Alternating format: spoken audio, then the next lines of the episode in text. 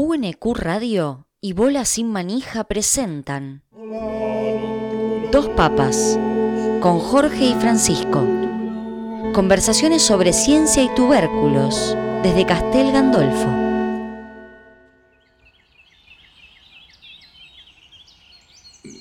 Cuidado que ahí viene, cuidado que ahí viene el cardenal Frangipane.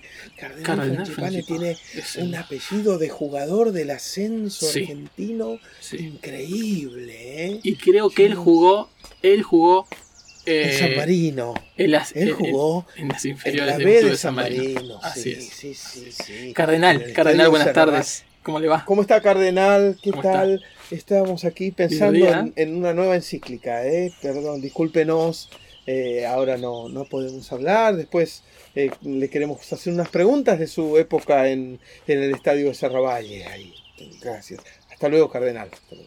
Sí, Jorge, que eh, los italianos, ¿sí? ¿Ah? Los italianos la llamaron tartufoli a las papas, porque las relacionaban con las trufas, las llamaban trufitas, ¿sí? Las veían en la tierra y cuando eh, llegaron desde, desde España en el siglo XVI las llamaron así. Y es por eso, porque llegaron desde el norte de, de Italia, que en Alemania a las papas le dicen kartoffel.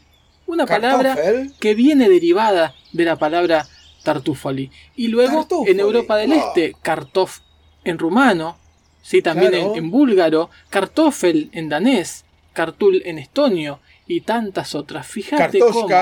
Ajá, ajá, Kartoshka. Fíjate cómo en toda una región geográfica eh, la palabra papa se parece porque viene de un malentendido o de una forma de llamarla que tuvieron los italianos y después el viaje que hizo la lengua eh, fue adoptando esas, esas geografías y modificándose a la sazón de cada forma de hablar de, de cada pueblo.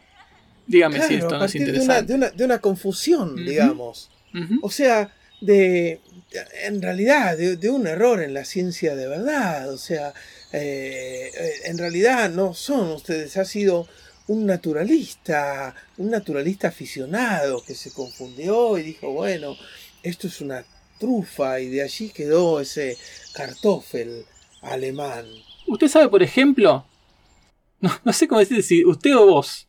¿Cómo, cómo te trató de vos? Eh, nos podemos... eh, a ver, somos universales y a la vez somos porteños. Claro. Eso, eso puede fluctuar. Lo único que tenemos que tener cuidado es cuando aquí en Castel Gandolfo se, se nos cruza alguno de los cardenales. Entonces ahí, vos ya sabés, ahí Hay que tener más hay que, hay que, sí, hay que cambiar rápidamente y de lo que estemos hablando pasa a ser de una encíclica. Hago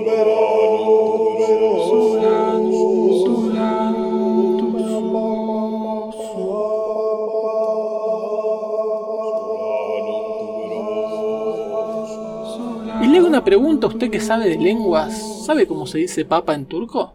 Patates en, en- en turco. Ajá. Eh, y a, a mí siempre me hace mucha gracia cómo se le dice en francés, ¿no? Eh, es, es la idiosincrasia francesa. Mm. ¿Qué querés que te diga, Sí, claro, Francisco? los Yo, no tengo mucha afinidad con, con Francia, ¿no? Eh, manzana de tierra, pomme de terre. La verdad que le podrían haber dicho. No sé, dijeron manzana porque fue. Pero con ese criterio podría ser naranja de tierra, ¿no?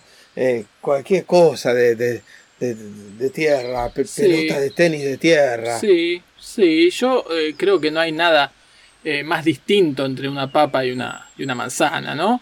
Pero, Para nada. pero fíjate cómo existen esas operaciones lingüísticas de, ante lo desconocido, intentar relacionarlo con algo que, que esté Sí. a mano para, como dispositivo para poder seguir nombrando al mundo, que es una de las de las grandes Oh, luchas del ser humano, Chomsky. nombrar lo que lo rodea para de algún modo intentar controlarlo, intentar escapar al vacío de, de- de la ignorancia, eh, intentar eh, controlar eh, las, las respuestas que no hay ante la angustia de la existencia propia. Ahí aparece la lengua para intentar llamar a aquello que, que nos rodea y cuando aquello que nos rodea nos sorprende por desconocido, estamos hablando de que la papa llegó de un momento al otro de Europa y había que nombrarla. De algún modo, había que referirse a ella y las herramientas disponibles en algunos casos fueron eh, inventar inventar. Claro, entiendo. En un momento se aceptó, empezó a, crecer, el monocultivo estaba por todos lados eh, y era extraña para quien de repente la veía aparecer ¿no? en, la, en la verdulería. No, no sé si habría verdulería en aquel entonces o, o si era una posibilidad de tenerla en tu propia huerta, ¿no es cierto?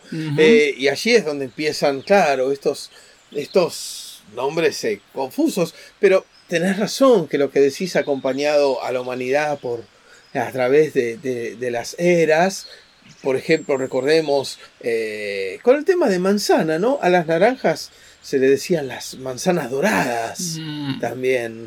Eh, si uno revisa, ¿no? Las, las, las mitologías, el jardín de las Hespérides, que tenían esas doradas manzanas, ¿no? Eh, parece que el mundo necesita llamar a todas las cosas nuevas en, función de, la manzana. Imagínate que hasta el trazado urbano, ¿no? ¿Quién habrá sido el que se le ocurrió decirle eh, vivimos en esta manzana y ahí cruzando la calle eso es otra manzana? Eh, no me imagino, ¿no? Ahí, ahí lo quiero ver a Chonky.